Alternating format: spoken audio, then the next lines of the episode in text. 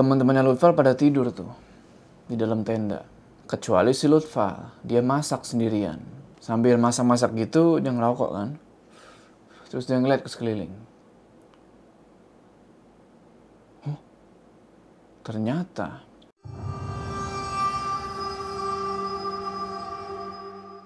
Assalamualaikum teman-teman, balik lagi sama gua Joe. Apa kabar kalian semua? Semoga kalian semua yang menonton video ini diberikan kesehatan, dilancarkan rezekinya dan selalu dimudahkan urusan-urusannya dan selalu diberikan perlindungan dari wabah yang sedang melanda dunia saat ini dan doa buat teman-teman kita yang kena bencana. Kembali lagi di pendakian horormu di mana di segmen ini gue akan menceritakan kisah-kisah horor pendakian kalian yang sudah kalian kirimkan ke email gue. Dan pada kali ini, gue dapat kesempatan buat nyeritain pengalaman horornya Lutfal. Sewaktu dia mendaki ke Gunung Cikuray, Garut. Nah, di gunung itu, dia mendaki bersama dengan teman-temannya. Cuman, apakah teman-temannya itu benar teman-temannya. Penasaran kan? Tonton video ini terus. Sebelum kita masuk ke cerita, jangan lupa kalian like video ini dan bagi yang belum subscribe, ayo subscribe sekarang ke channel ini supaya kalian gak ketinggalan cerita-cerita horor selanjutnya. Udah siap ya?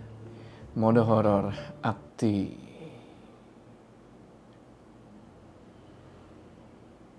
Lutfal ini adalah seorang santri dari Tasikmalaya dan pada saat itu, dia lagi liburan semester 1. Awalnya sih, dia nggak punya rencana gitu pengen liburan ke mana gitu kan. Bahkan, niatan buat naik gunung aja, nggak ada sama sekali. Sampai suatu hari, pas Lutfa lagi tidur-tiduran di kasur sekitar jam 5 sore di hari Rabu. Tiba-tiba, HP-nya bunyi. Pas dilihat, ternyata itu dari temennya sebut aja Saiful. Saiful ini adalah teman satu pesantrennya Lutfal dan dia berasal dari Garut. Nah, si Saiful ini ngajak si Lutfal buat pergi ke rumahnya Haris. Haris ini adalah temannya Lutfal yang lain. Nggak pakai nanya, ada apaan di rumahnya Haris? Lutfal langsung ngeiyain. Singkat cerita, datanglah Lutfal ke rumahnya si Haris itu. Dan ternyata, di rumahnya Haris itu udah ada enam teman-temannya yang lain. Haris, Refli, Rizky, Adit, Saiful, dan Dika. Oh ya, ini semua nama-nama samaran ya. Nah, mereka-mereka ini ngajak Lutfal buat naik ke Gunung Cikuray besoknya, yaitu hari Kamis, malam Jumat. Lutfal, dia nggak punya satupun alat pendakian. Dan dia lagi nggak ada duit banyak buat nyewa alat-alat pendakian atau beli logistik. Waktu itu dia cuma megang duit 50 ribu. Tapi pada akhirnya ya dia maksain lah buat ikut pendakian tanpa alat-alat pendakian. Dia cuma bawa sleeping bag, itu yang dia punya satu-satunya tuh. Terus bawa mie, kopi, beras, pakai sepatu Ventela, dan tas sekolah. Singkat cerita, besoknya, hari Kamis 17 Desember 2020. Berangkatlah mereka semua tuh pagi-pagi ke base camp Cikuray via Pamalayan. Nah, si Saiful ternyata dia tiba-tiba nggak bisa ikut karena dia nggak diizinin sama orang tuanya. Jadi yang tadi niatnya naik bertujuh, sekarang jadi naik berenam. Mereka sampai di base camp itu jam 8 pagi. Mereka istirahat sebentar, packing ulang, ngurus pendaftaran segala macem, berdoa dan pada jam 9 pagi dimulailah pendakian. Awal-awal perjalanan sih belum ada yang aneh-aneh. Cuman naik ke Cikuray via Pamalayan itu. Di pos 1 sama pos 2-nya itu nggak ada penanda pos. Kan biasanya itu ada suka ada plang tuh, pos 1 apa, pos 2 apa gitu kan.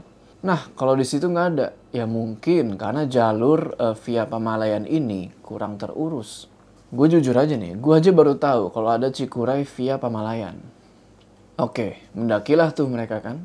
Sampai di pos 3. Nah, di pos 3 ini ada pelangnya nih, ada penandanya. Mereka istirahat sebentar di situ, makan, sholat zuhur. Menurut mereka, buat sampai ke pos 3 itu, makan waktu lumayan lama. Mikir kan, kok bisa sampai situ tuh pas zuhur. Makan waktu 3 jam lah. Ya, mereka positive thinking aja. Mungkin karena mereka kebanyakan istirahat.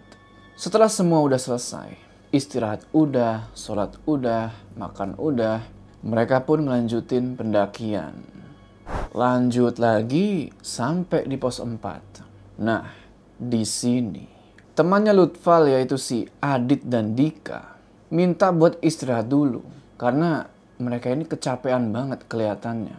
Secara Adit dan Dika itu baru pertama kali mendaki gunung. Lutfal membuat sebuah keputusan di sini, yaitu dia mutusin buat nerusin perjalanan seorang diri. Dan dia berniat buat nungguin teman-teman yang lain itu di puncak. Teman-teman yang lain pun ya udah silahkan kalau mau duluan gitu kan. Dan jalanlah Lutfal tuh seorang diri. Jalan-jalan sampai dia di pos 5. Dia coba teriak ke teman-teman yang di bawah tuh. Woi, ini udah pos 5. Dan teman-temannya pun jawab dari bawah, ya. Karena jarak dari pos 4 ke pos 5 ini nggak terlalu jauh lah.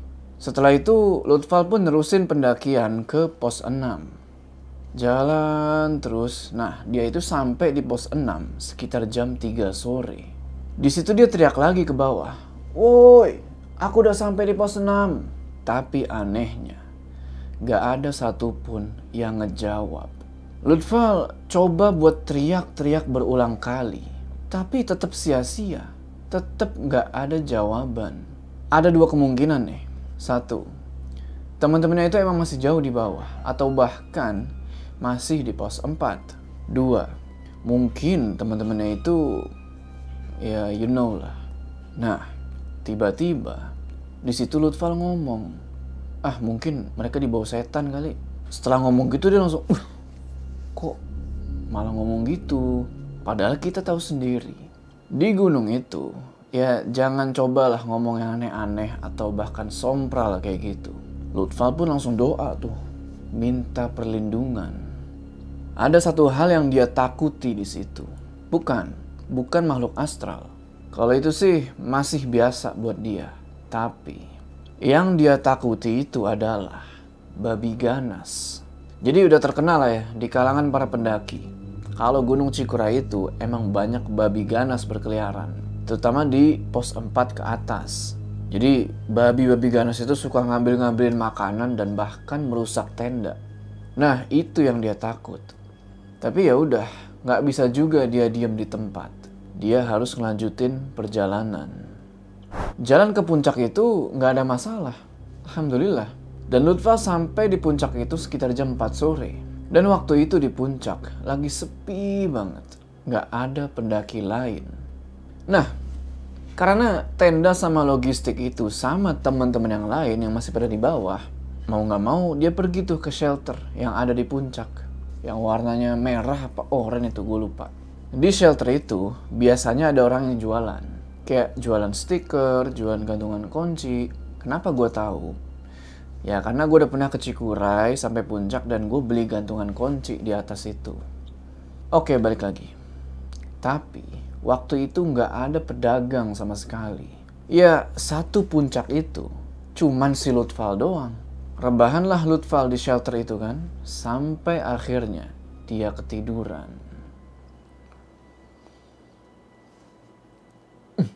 Bangun-bangun ternyata udah jam 7 malam.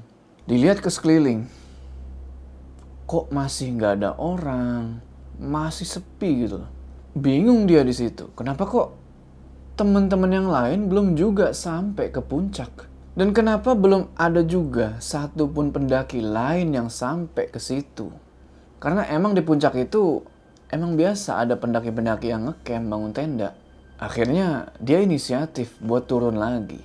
Tapi Baru beberapa meter dia jalan turun. Tiba-tiba muncul teman-temannya. Baru pada sampai. Sontak Lutfal nanya ke mereka. Eh, kalian kok lama banget sih? Dari tadi gue ketakutan nih. Tapi, gak ada satupun dari teman-temannya Lutfal itu yang ngejawab.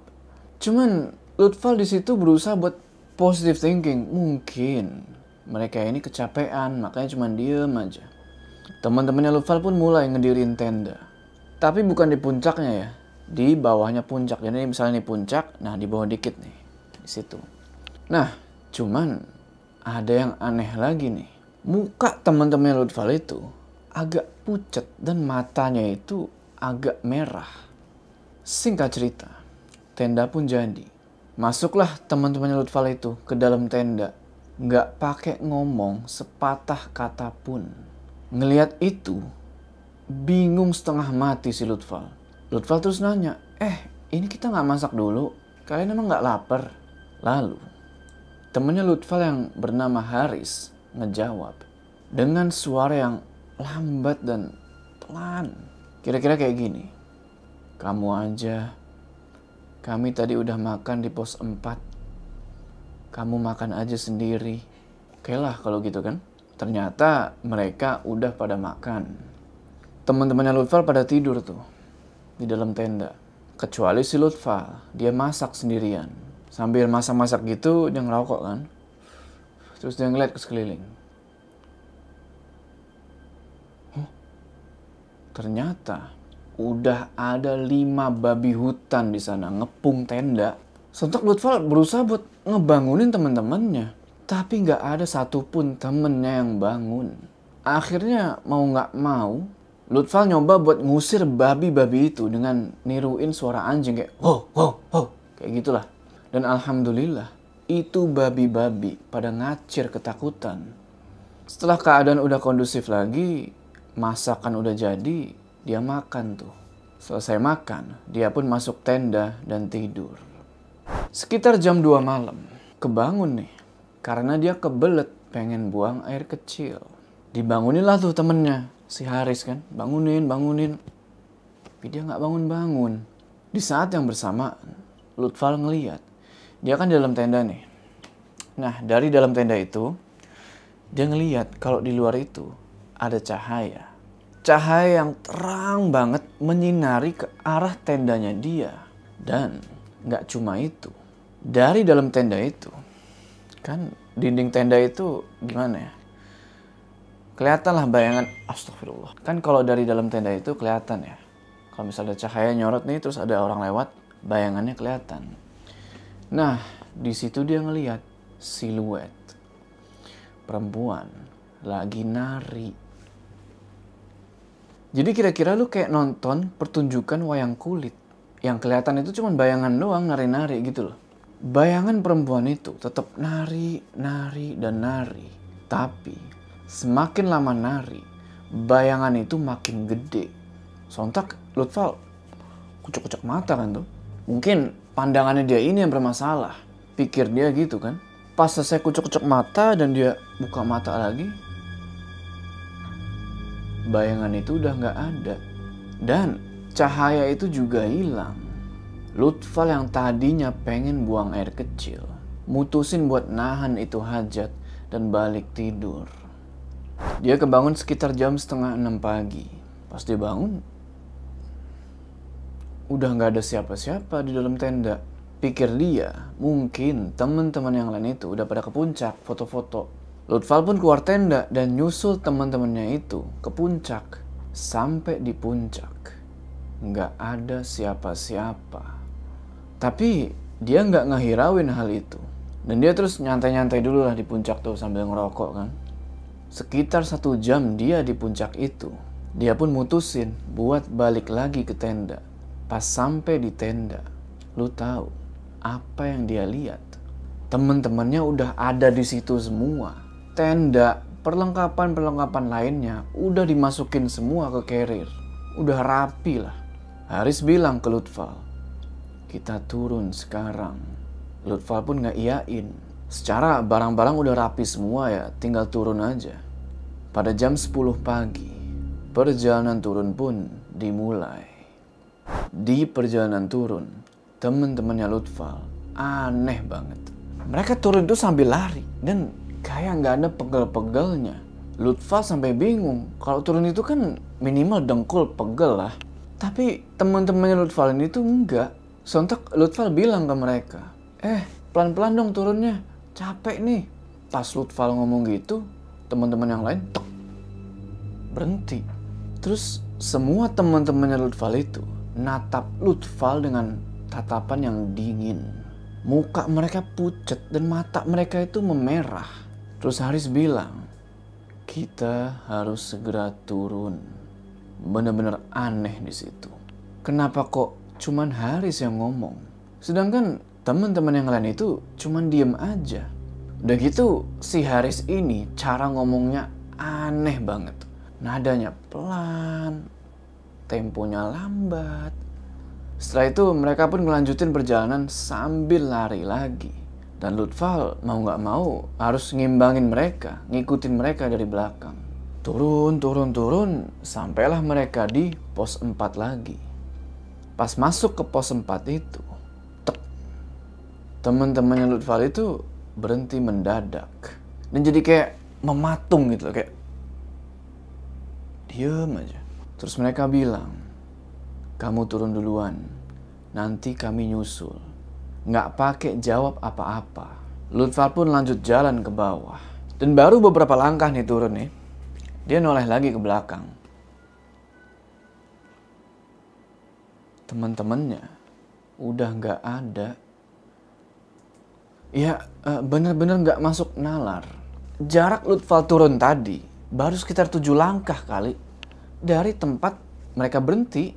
Dalam hati Lutfal bilang, wah ini udah nggak waras nih. Dia pun melanjutin perjalanan dengan agak sedikit berlari, supaya cepat sampai base camp. Singkat cerita, sampailah dia di base camp. Dan dia kaget bukan main di situ. Temen-temennya udah pada di base camp semua. Terus temennya Lutfal yang namanya Refli nanya, Eh, lu sampai puncak? Iya, aku sampai puncak. Eh, maaf ya, kami pas di pos 4 nggak nerusin ke puncak Soalnya si Adit kekeh pengen pulang. Terus yang ada di puncak bukan kalian dong.